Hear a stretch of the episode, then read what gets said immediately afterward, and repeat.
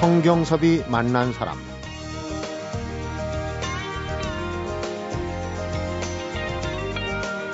가난은 시시때때로 나를 좌절시켰고 절망하게 했다. 그러나 내 꿈의 영역을 침범할지언정 축소시키진 않았다. 아니 오히려 가난은 내 꿈을 확장하는 동기를 부여해 주었다. 성경섭이 만난 사람 오늘은 역경을 이겨내는 긍정적인 힘의 소유자 이준엽 이사를 만나봅니다.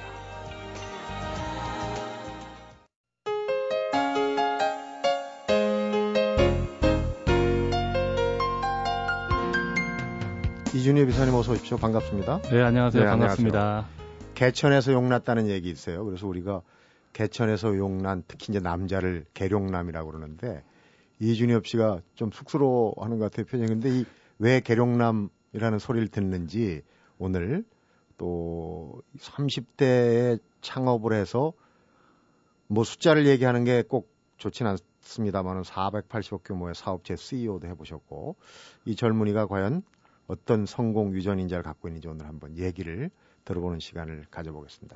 그 전에 지금은 사업을 좀 전환하셨죠? 네, 그렇습니다. 어, 일단 그 브랜드로 갖고 있던 거가 파워 스터디였는데 네. 지금은 어, 영어 이제 사교육 업체에서 전환을 하셨죠. 예, 지금은 이제 영어 사교육 업체가 아니고요. 네. 솔고 바이오메디칼이라고 하는 건강 뷰티 회사의 어, 전략 총괄 이사로 제가 근무하고 있습니다. 네. 예. 전략 총괄이사라고 그러면 이제 전략을 책임지는 분인데 예. 요즘은 기업에도 광고 또 경영 회계 하는데 전략 총괄은 또 CSO라고 네. 본다죠. 예, 그렇습니다. 음, 어떤 회사인지 좀 여쭤봐도 될까요? 어, 저희 솔고바이오 메디칼은 이제 올해로 38년 된 건강 회사고요. 네. 국내 최초로 의료기기를 국산화시킨 회사입니다. 음. 아, 그동안 이제 메디칼 기반으로 해서 B2B 영업을 해왔던 회사인데요. 이제 그동안에 어, 메디칼을 기반으로 해서 어, 국민 건강과 또 국민의 뷰티를 위해서 음. 어, 이제 B2C 사업으로 전환도 하고 있고요. 그렇군요. 저는 이제 뭐 상당히 좀 부족한 사람이지만 영역을 넘나들면서 어, 다양한 일들을 이제 창조해내고 음. 또 이렇게 만들어낸 것들을 좀 인정을 받아서 이곳의 전략 총괄로서 이제 신규 사업이라든지 음. 또 새로운 건강과 뷰티 사업에 대한 전략들을 같이 우리 임원들하고 같이 도출해내고 있습니다. 네. 이준혜 비서 경력을 쭉 보니까 예. 대학 4학년 졸업하기도 전에 삼성물산이라는 네. 지금 뭐 삼성하면은 대표적인 기업 브랜드 아닙니까? 예. 들어가셔서 쭉 이제 뒤에 예. 어, 과정을 하겠지만 그때 그 이건희 회장이 언론에도 많이 나왔어요. 예. 10년 뒤에 뭐 먹고 살까 항상 예. 걱정을 한다고 그랬는데 그 얘기가 좀 많이 마음에 와서 꽂혔다는 얘기를.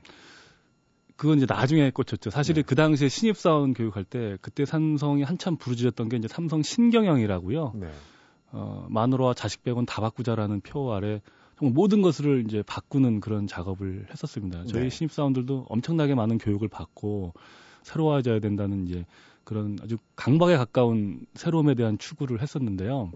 그때 이제 회장님께서 하시는 말씀이 늘 10년 뒤에 뭐 먹고 살지 생각하면 잠이 안 온다는 말씀을 하셨었어요. 그런 얘기했어요. 저는 그 당시에 이해가 안 갔었는데 네. 이제 사업을 해서 저도 이제 사업가의 길을 걷다 보니까 그 말씀이 너무 귀찮에 이렇게 늘 쟁쟁거렸던 것 같습니다. 음, 예. 그런 영향을 또 받으신 것 같고 그런데 얘기를 이제 시간 탭을 거꾸로 돌려가지고 예. 삼성물산 하면은 나름 예. 굴지 회사인데 왜 거기 그 직장 생활에 예. 만족하지 못하고 뛰쳐나오신 겁니까? 어떻게 직장 생활에 만족하지 못한 건 아니고요. 저는 어릴 때부터 꿈이 사업가였기 때문에 아.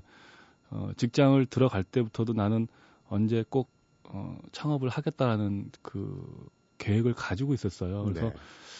그 좋은 직장에 안주하는 것을 스스로 많이 경계하고 음. 좀 이렇게 많이 그런 걸 거부했었습니다. 네. 예. 그러니까 어릴 적부터라 그러면 언제쯤을 얘기하는 겁니까? 아주 정확한 그 시기는 모르는데 대충 제가 이제 회사 이름도 짓고 모든 책에다가 회사명 지우개로 고무지우개로 도장을 파서 찍으면서 막 여러 사람들한테 이제 말로 난 사업가가 될 거다 음. 얘기했던 게 구체적인 나이는 한 17살 정도로 기억하고 있습니다. 고무지우개에다가 대표 직인을 파셨군요. 아니요. 회사명을 회사명을 어, 한국 카이스라고 아, 해가지고 한국 카이스 얘기 모든 책에다가 도장을 찍고 카이스의 그랬었습니다. 의미가 있을 것 같은데 뒤에 들어보기로 하고 그런데 어 생각이 사실은 상당히 중요한 게 책에도 쓰셨는데 이런 의식적인 자신감이 모이면 이제 사업가의 DNA를 만들 수 있다. 생각 DNA라고 표현을 하셨어요. 네. 저도 이제 교육 사업도 하고 여러 사업을 하면서 또 뇌과학에 대한 공부도 많이 했는데요. 사실은 우리 뇌는 참 단순하거든요. 뇌가 되게 정교하고 굉장히 고등의 동물이지만 네. 사실은 뇌는 되게 단순합니다. 그냥 말하는 거, 내가 말하고 내가 자주 대내는 걸 그냥 그대로 현실로 믿어버리는 경향이 있고요. 네. 또 그대로 뇌가 어 그게 받아지면서 또 그러한 정보, 그 꿈이나 그 비전에 필요한 사람들, 일들을 바로 바로 즉각적으로 반응하게끔 이렇게 뇌가 금방 변해요. 네. 따라서 나는 할 수 있다. 또 나는 뭐뭐가 되겠다라는 걸 자꾸 되뇌이면요. 뇌는 진짜 그렇게 믿어버려요. 네. 그래서 그런 행동을 하게 하고 그런 사람들을 만나게 하고 그런 것들을 찾게 하는 것 같아요. 음. 네. 그러니까 이제 삼성물산이라는 남들이 보기엔 이제 좋은 직장을 떠나서 네. 창업의 과정으로 들어가는데 네. 그 길이 뭐 굉장히 길고 험난한 길이었지만 좀 줄여서 얘기한다면 시작은 아주 미미했는데 네. 그 창업의 시작 포인트가 참 좋았던 것 같아요. 어떤 거였습니까? 어, 이제 삼성물산 이후에 저도 이제 두 군데 직장 생활을 더 하고 이제 2001년에 창업을 제가 했습니다. 그때 이제 단돈 2천만 원을 가지고 음. 창업을 했는데 어, 9천만 원의 투자금이 모였어요. 네. 근데 그거 그 얘기를 좀 하면 어, 재미있는 얘기가 있는데 제가 예전에 이제 뭐 유통회사의 MD 생활을 했습니다. 구매본부에 이제 음. 바이어라고 하는데요. 네. 그 많은 업체들로부터 이렇게 입점 의뢰를 받게 되고요. 또 소위 얘기하는 이제 향응이나 접대 같은 것들도 빈번하게 이루어지는 게 어, 그 당시에 어, 유통점의 구매본부에서 일하는 일들이었습니다. 네. 저는 그때 소탐 대실하지 말자라는 좌우명을 갖고 음. 또뭐 여러 가지 철학적으로 제가 가지고 있었던 뭐 성경의 이야기도 있지만 그래서 그 그런 이제 불필요한 향이나 접대에 대해서는 이렇게 일절 받지 않았었습니다. 네. 그러다 보니까 이를 공명정대하게 처리할 수 있었고 내가 어떠한 결정을 하더라도 당당할 수 있었거든요. 음. 근데 또 어떤 업체가 경쟁 업체로부터 공격을 받아가지고 우리 유통점에 큰 실수를 하게 됐어요. 네. 그래서 사실은 그 제 구매본부의 그 담당 바이어로서 직권으로 그 업체를 어떻게 보면 거래를 중지시킬 수 있었는데 네. 그 업체가 어, 공격을 당한 거기 때문에 내가 그 업체를 한번 살려줬습니다. 어떻게 보면 네, 정상 참작을 해서 음. 그랬더니 그 경쟁 업체에서 또 막 저희 회사에다가 투서를 하고 이거 뭐 비리가 있는 것 같다 해가지고 막 이제 뭐 제보를 막 하고 그랬어요. 음. 왜냐면 왜 그런 업체를 봐주냐 이거죠. 네. 근데 담당 또 부장이 불러다가 너 왜 그런 거냐? 전 당당하게 이제 이래이래 해서 이렇게 한 거다라고 얘기를 했더니 이제 그 사건이 잘 넘어갔습니다. 그때 그 업체 사장님이 저한테 황금 열쇠를 보내셨어요. 일종의 고맙다는 사례죠. 네. 제가 나 이런 거 받으려고 한 거 아니니까 이거 그냥 돌려고 사업 좀 잘하시고 그런 공격 받지 마세요라고 했어요. 네.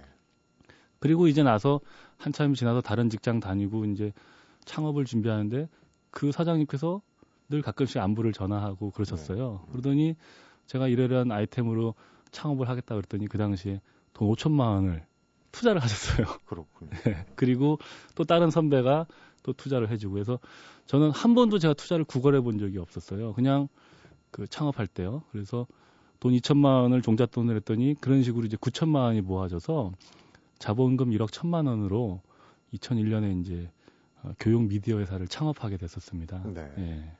그러니까 다른 말로 얘기하면 인맥 관리를 잘 해오신 거예요. 그런 아, 투자금을 모을 수 있다는 거는. 예, 인맥 관리를 하겠다라고 해서 한 건 아니고요. 음. 그냥 제가 좀 복이 있는 것 같습니다. 음. 인복이 있는 것 같고요. 그렇게 창업한 회사가 이제 결국은 굴지에 강남 지역에 이제 뭐 영어 학원도 거느린 그런 사업체가 되기까지 예, 예. 뭐 우여곡절이 많았겠어요. 그 얘기는 뒤에 또 들어보기로 하고 제가 예. 이준엽 이사를 앞에서 계룡남 개천에서 용난 남자라고 표현을 한 이유가 이제 가족사에 있어요. 예. 얼마 전에 쓴 책을 보니까 내 어린 시절은 크게 세 가지로 함축해서 이야기할 수 있다. 시각장애인 아버지, 계모, 단칸방 이렇게 세 가지를 예. 드셨단 말이에요. 예. 키워드.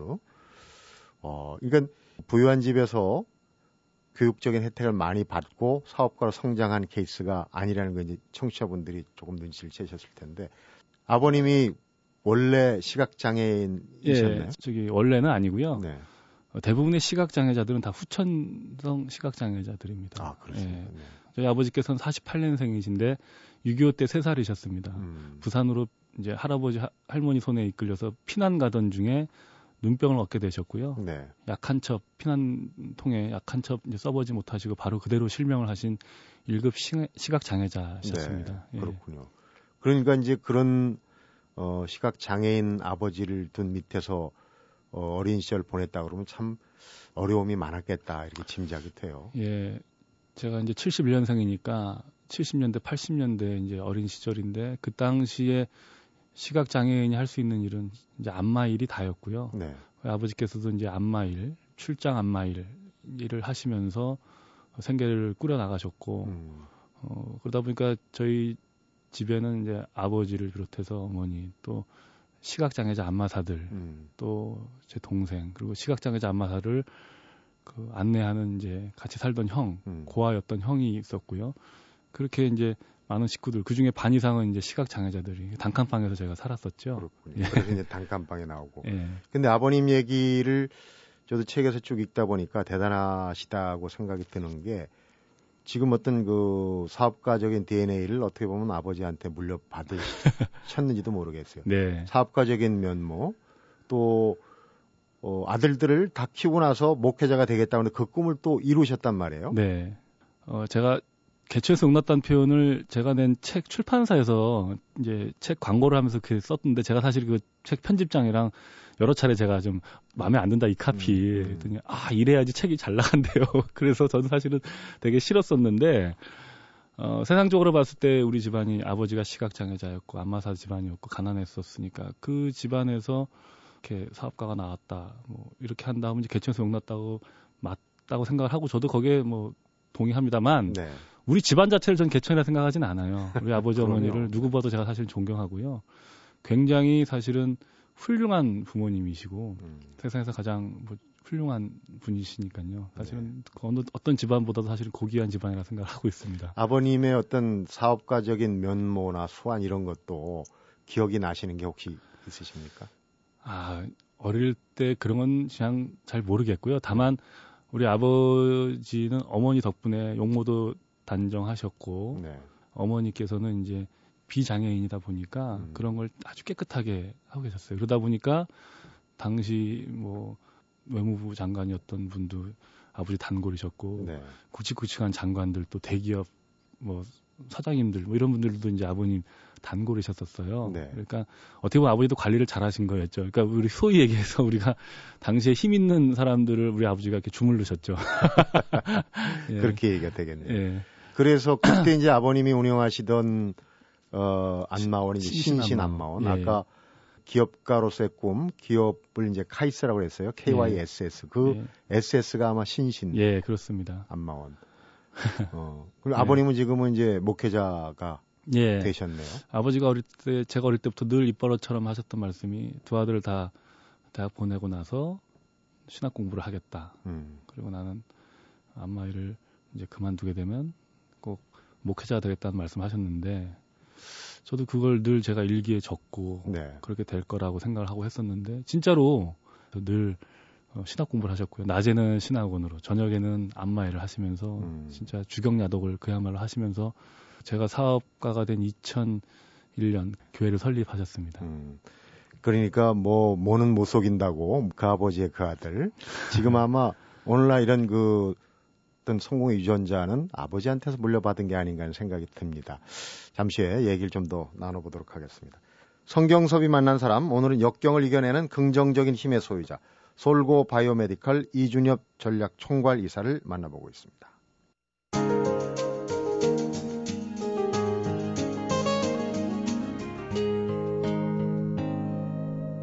성경섭이 만난 사람. 아버님 얘기를 하다가 잠깐 이제 어머니 얘기를 비쳤는데 예. 어머니는 아버님보다 훨씬 더 그 훌륭하신 분인 것 같아요. 예. 어머니가 친어머니가 아니라는 사실을 예. 나중에 이제 대학 시절인가 알았다고 그러셨는데 대학 이후에 어머니 알았죠. 아버지가 만나게 된 그 love story도 일반인들이 어떻게 보면 소설로 느낄 정도, 영화로 느낄 정도로 그런 부분이 있어요.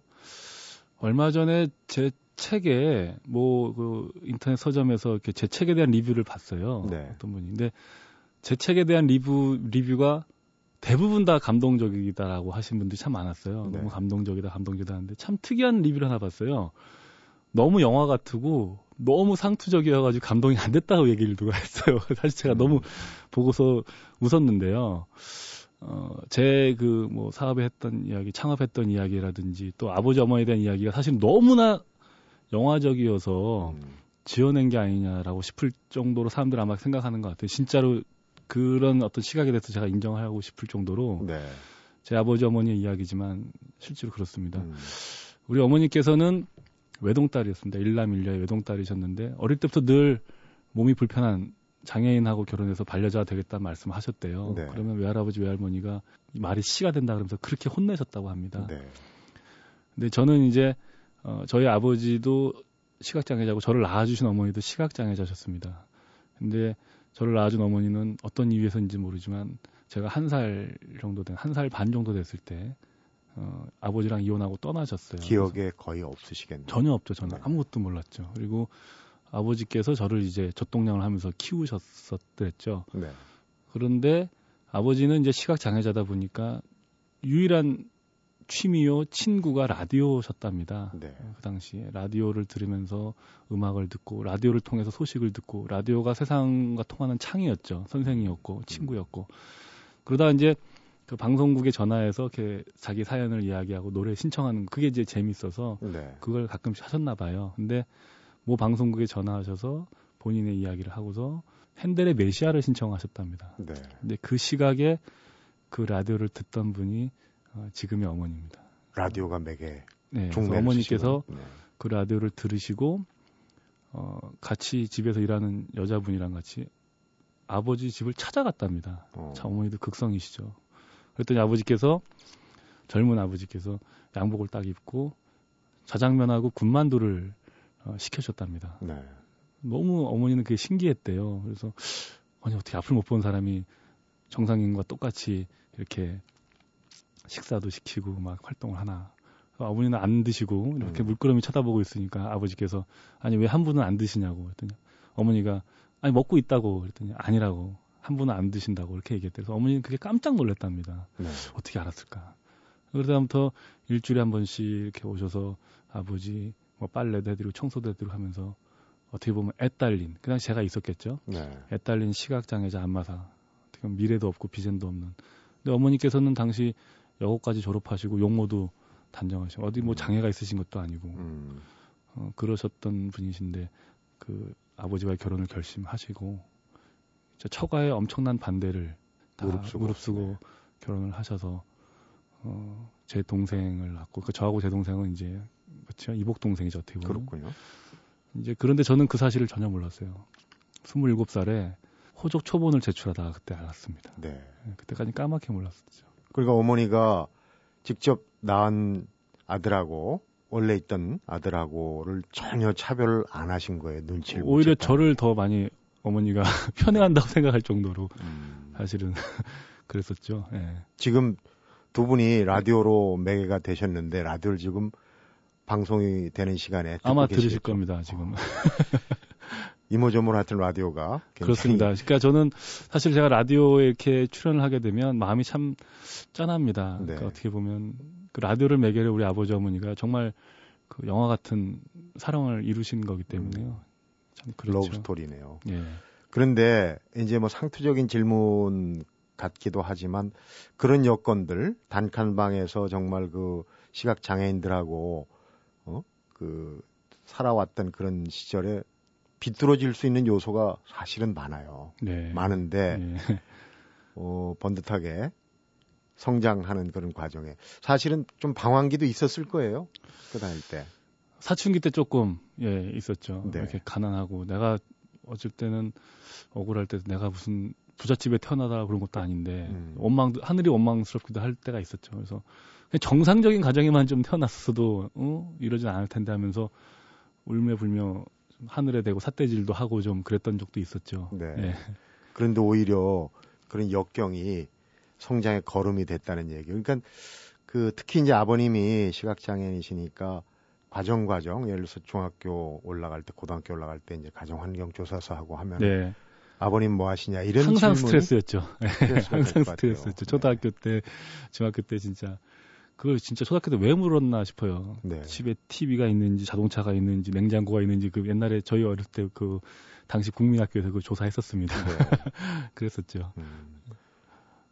그런데 그런 얘기를 듣고 보니까 배경 얘기를 듣고 보니까 지금 영어 사교육 시장에서 지금 건강 뷰티 쪽으로 사업 전환해서 지금 물론 이제 그 뭐 임원으로 일은 하시지만은 좀 그런 가족사적인 배경 이런 게 좀 깔려 있지 않나는 생각이 네, 그렇습니다. 저는 어릴 때부터 그 장애인들을 많이 봤고요. 그 우리 집에서 일하던 당시 이제 시각장애자 안마사들이 거의 90% 이상이 중도 실명자들이었습니다. 네. 네. 중도의 이제 병이라든지 사고라든지 이런 걸로 시각장애자 된 분들. 그러니까 나이 들어서 막 시각장애자 된 분들이 결국은 할 수 없이 안마하는 그런 모습들을 많이 보게 됐고요. 네. 또늘 그 안마를 받는 분들이 또 몸이 아파서 오시는 거잖아요. 몸이 아픈 사람들을 치유하고 또, 또 몸이 아파서 시각 장애자 되고 이런 것들이 어릴 때부터 이렇게 일상적으로 봤던 삶이었죠. 네. 그러면서 건강에 대해서 음, 좀 이렇게 어릴 때부터 남다르게 좀 건강에 대해 생각하게 됐고 꼭 의사가 아니라 네. 어, 정말 그 가정에서 이렇게 좀 건강을 우리가 잘 관리하고 이런 부분에 대한 것들도 늘 좀 생각을 하게 됐었어요. 그렇군요. 예. 그렇게 이제 그런 환경에서 쭉 자라났으니까 누구보다도 장애인 비장애인의 차이 또 장애인들을 배려할 방법 이런 거를 생각을 많이 하셨을 텐데 어떻습니까? 나오신 김에 청취자분들이 장애인들을 대할 때 그 어떤 고려를 해야 될 점, 몸이 불편한 사람들한테 어떤 그 행동이 가장 더 가슴 아프게 하는지 이런 거. 글쎄요, 저도 저기 장애인 가정에서만 자랐지 저도 사실은 건강하게 비장애인 살았기 때문에 사실 장애인 분들의 마음 씀씀이 하나하나를 제가 사실은 잘 알지는 못해요. 근데 어 제가 이제 해외 마케팅 예전에 해외를 하면서 회를 많이 돌아다니면서 사실은 지금의 맛에 우리나라가 이제 많이 성숙해서 이제 장애인에 대한 배려가 사회적으로 많이 이슈가 되는데요. 예전에 이제 인도라든지 또 여러 나라들 갔을 때 아시아 여러 나라를 갔을 때 우리보다도 못 사는 나라 같은데 그 장애인에 대한 배려라든지 그런 게 사회 곳곳 잘 돼 있는 걸 보면 사실은 네. 10년 전쯤에 상당히 좀 부러웠던 그런 기억이 좀 있습니다. 네. 그 일상에서 사실은 그 장애인을 특별히 이렇게 보고서 뭐 배려해야지라고 하면 오히려 장애인들은 더 불편해하거나 더 불쾌해하는 것 같아요. 제가 네. 어 작년인가에 그 장애인 연합회에서 시각 장애인 연합회에서 저한테 강연 요청이 온 적이 있어요. 와. 그래서 제가 강연을 이제 가기 전에 너무 부담이 된 거예요. 제가 비장애인들한테는 참 강연을 많이 하고 했었는데 시각장애자분들 모인 데서 어떻게 강연을 해야 될까? 저는 이제 강연할 때 프레젠테이션도 하고 여러 사진 자료도 좀 보여드리면서 하는데 그런 것도 보여드릴 수 없잖아요. 오히려 네. 그런 부분이 이제 안 통하면 네, 안 통하고 또 하나는 제가 장애인 가정에 태어나서 시각장애인 가정에 태어나서 힘들었습니다는 얘기를 해야 되는데 그분들 앞에서 그게 얘기할 수 없잖아요. 그래서 참 많은 어려움이 있었는데 제가 아버지께 이제 물어봤어요. 아버지 어떻게 했으면 좋겠습니까? 음. 아버지가 그냥 평소 하는 대로 하라고 특별하게 하지 말라고. 그래가지고 제가 그때 그냥 제가 하던 대로 PPT 파일을 다 열고 사진 자료 다 하면서 제가 그냥 그냥 그대로 했어요. 네. 근데 그게 교감이 됐어요. 그래서 참 그래서 마지막 강연 끝나고 나선 저도 울고 그분들도 울고. 음. 그러니까 그 특별히 내가 이분들을 배려해야지라고 하지 않았었거든요. 네.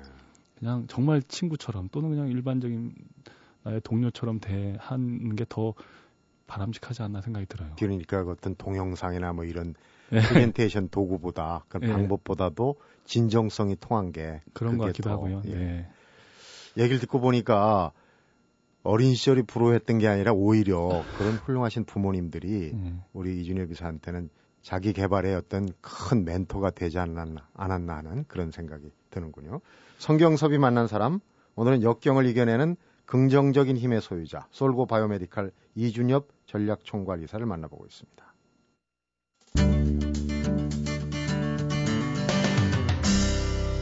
성경섭이 만난 사람. 사업가 얘기를 듣자고 하다 보니까 부모님이 워낙 훌륭하신 분이라 그 길로 빠져서 좀 얘기를 오래 했는데, 어, 개천에서 용났다, 뭐 이런 표현을 본인한테 적용하는 게 조금, 어, 마음이 음. 거슬렸다고 얘기를 하시는데 사실은 지금 그 개천에서 용이 날 수 없는 그런 사회 환경이 조성이 됩니다. 네. 빈곤도 대물림되고 맞습니다. 교육도 대물림이 되지 않습니까? 네. 그런 상황에서는 분명히 이준엽 이사 같은 사람들이 좀 많이 나서서 네. 그런 분위기 또 어떤 어, 모범을 보여야 된다고 생각하는데 아까 이제 사업가 얘기를 하다가 신신안마온 아버님이 운영하시던 그 SS를 따서 이제 카이스 얘기를 하셨는데 어떤 사업가가 되고 싶으십니까? 이 지향점이 뭔지. 아, 저는 이제 사업을 10년을 하면서 10년의 법칙이라는 것도 있고 뭐 이렇게 10년 동안 하게 되면 뭐 하나 이제 보인다고 하는데 이제 저는 어 사업의 단맛 스맛도 보게 되고 이제 해보니까 이제 사업가의 첫 발을 이제 내딛, 내딛는 것 같아요. 이제 이제 이제 내딛는 것 같고요. 정말입니다. 어 가치를 창출하는 게 사업가 일이라고 생각이 들어요. 그게 이제 재화와 서비스라는 가치기도 하고요. 또 네. 고용 창출이라는 가치기도 하고요. 또 부, 돈 버는 것도 이익도 가치고. 그래서 건강한 가치를 이렇게 끊임없이 창출해내는 음. 그런 사업가가 되는 게 꿈입니다. 돌이켜 보면은 앞에서 잠깐 얘기하다가 예. 어 그냥 지나쳐 넘어왔는데 초심에 처음 그 EBS하고 예. 어 시작한 사업 참 어떻게 보면 무모할 정도로 예. 그때 그 초심이 상당히 지금 보면은 어 다시 돌아갈 수 있을까 하는 그런 생각이 들었다고 그러는데 그때 상황을 좀 잠깐 얘기해 주시죠. 예, 제가 대기업 생활을 하고 뭐 구매본부의 MD 생활을 하고 이제 방송사 해외 마케팅을 끝으로 이제 창업을 했습니다. 그래서 돈 2천만 원을 종잣돈으로 1억 천의 자본금으로 이제 회사를 창업을 했는데요. 10년 전인데 1억 천만 원으로 사실은 할 수 있는 게 사실 그렇게 많지는 않아요. 교육 미디어 사업을 했을 네. 때요. 사실 큰 돈인 것 같지만 또 어떻게 보면 또 작은 돈이기도 하고요. 사업하는 사람 입장에서는 그렇겠죠. 그래서 저는 EBS의 당시 뚝딱이라고 하는 장수 캐릭터를 이용해서 영어 교육 프로그램을 만들고 음. 영어 교육 비디오 사업을 하겠다는 기획서를 만들어서 EBS를 찾아갔습니다. 기획서 한 장 달랑 한장 들고서. EBS를 들어갔죠. 담당 사업 담당 과장님이 저를 보면서 기도 안 찬다는 표정이 있었죠. 어, 그 당시 제가 나이가 31살이었으니까요. 저는 영어 전문가도 아니었고요. 유명한 영어 강사 출신도 아니고 음. 방송 프로를 만들어 본 적도 없고요. 영어는 잘하셨어요? 아니 영어를 잘한 것도 아니었죠. 당시 EBS는 지금도 마찬가지겠지만 우리나라 많은 교육 전문가들이 거기서 교육 컨텐츠를 만들어내고 또 EBS랑 사업을 하기 위해서 수많은 그 컨텐츠를 확보한 사람들이라든지 그런 사람들이 EBS 사업 제안을 합니다. 네. 그러니까 EBS는 가만히 있어도 이미 검증된 컨텐츠들이 구름처럼 몰려오고요. 네. 또 훌륭한 교육 전문가들이 파트너로서 이렇게 항상 있는 곳입니다. 음. 근데 저는 유명한 영어 강사도 아니었고 방송을 만들어 본 적도 없는 제가 캐릭터랑 같이 해서 공동 사업을 하자고 제안을 아이디어 하니까 하나로. 아이디어 하나만 가지고 했더니 거의 문전박대를 당하다시피 하고 제가 이제 했습니다. 네. 일주일이다 또 갑니다. 제가 일주일이다 또 갔습니다. 왔습니다, 과장님 하고 또 막 제 얘기를 하죠. 막 알았다고 이제 가보라고. 음. 또 이제 문전박대를 당하죠. 일주일 있다 또 갔습니다, 제가. 그렇게 해서 넉 달을 매달렸습니다. 넉 달을. 무려. 넉 달을 진짜 매주 갔어요. 매주 가서 계속. 얘기 새로울 얘기도 없고요. 그냥 그랬더니 나중에 그 부장님이 제 열정에 반한 것 같아요. 음. 모르겠습니다. 너 같은 그래. 친구는 참 보다 그래 한번 되는 방향으로 한번 생각을 해보자. 음. 해가지고 하는데 그게 또 안 되는 거예요. 왜냐하면 제 경력이 없고 사업 실적이 없으니까. 그래서 정말 거의 10개월을 매달리고 한 끝에 또 입찰도 해야 되고 하여튼 한 끝에 진짜 10개월을 꼬박 10개월을 매달려가지고 사업권을 따게 됐죠. 네. 그게 이제 제가 교육 사업으로서 첫 발을 내딛게 된 계기가 됐습니다. 지금 어, 뭐 창업이나 취업이 어렵다고 네. 고민하는 젊은이들이 아마 그 이준엽 이사가 보면은 어떤 전범, 모범 사례가 될 수도 있겠어요. 그런데 어, 이제 그 이준엽 이사가 쭉 그동안에 겪은 경험, 이제 40인데 사업에 창업해갖고 한 10, 10년여 정도에서 겪은 거를 1030 법칙이라는 걸 만들었어요. 네. 어떤 겁니까? 1030 법칙. 아, 10대 때 꿈을 꾸고 음. 30대까지 열심히 경험해야 된다는 내용이죠. 네. 네 많은 경험들을 통해서 도전하고 그래서 음. 10대 때 꿈을 30대까지의 경험과 어, 도전으로 이제 이루어내자라는 그런 법칙이었습니다. 30대는 또 인맥도 중요하다고 그랬는데 예. 지금은 이제 40이 되셔서 네. 앞으로는 1030이 아니라 1040이 돼야 될 텐데 네. 40의 법칙은 뭐가 있을까요? 지금 그 부분도 아마 미리 차관을 하셔서 지금 갖고 계실 것 같은데 40. 어 글쎄요 다시 초심으로 돌아가야 되지 않을까 한 생각이 듭니다. 네. 다시 초심으로 돌아가야 되겠다는 생각이 초심으로. 들고요. 음. 제가 지금의 2030 특히 젊은 후배들한테 하고 싶은 얘기는요. 지금 우리가 이제 디지털 세대가 됐지 않습니까? 네. 그러면서 우리가 많은 혜택을 얻었는데요. 또 그만큼 잃은 게 있어요. 네. 예전에는 우리가 몸이 37도였답니다. 왜냐하면 그 우리 몸이 늘 건강하고 근력이 있었고 또 그랬었는데 좀 문명이 발달하면서 36.5도로 이렇게 온도가 내려갔다고 합니다. 네.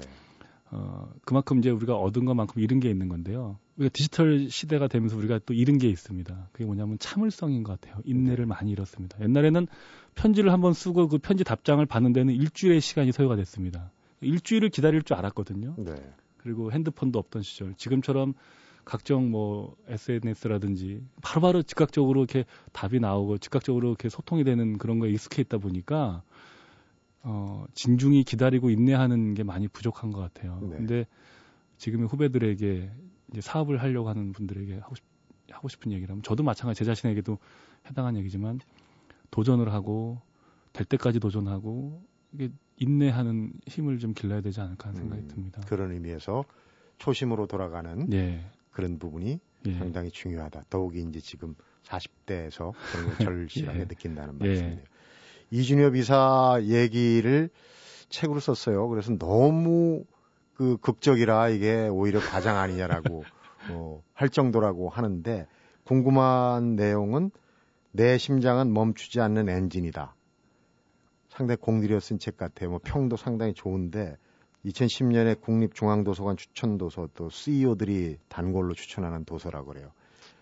미흡한 네. 얘기, 못 들은 얘기는 아마 이 책을 참고로 하면 될 것 같습니다. 오늘 바쁘실 텐데 나오셔서 고맙고요. 얘기 잘 들었습니다. 예, 감사합니다. 성경섭이 만난 사람 오늘은 17살 때부터 꿈꿔온 사업가의 꿈을 31살에 이루고 또 젊은 CEO로 멈추지 않는 사업가의 길을 가고 있는 솔고 바이오메디컬의 이준엽 전략총괄 이사를 만나봤습니다. 기쁜 일이 있고 고마운 일이 있어야만 하는 감사는 누구나 할 수 있다. 하지만 그건 감사가 아니다. 진짜 감사하는 마음은 힘들고 어려운 가운데 감사하는 마음이다.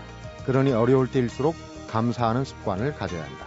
오늘 만나본 이준엽 이사가 사업 때문에 힘들어할 때 어머니께서 들려주신 이야기라고 합니다. 정말 힘들고 어려울 때 불평이 아닌 감사를 하는 사람이야말로 존재의 이유를 제대로 터득한 사람이 아닐까 생각해 봅니다. 성경섭이 만난 사람, 오늘은 여기서 인사드리겠습니다.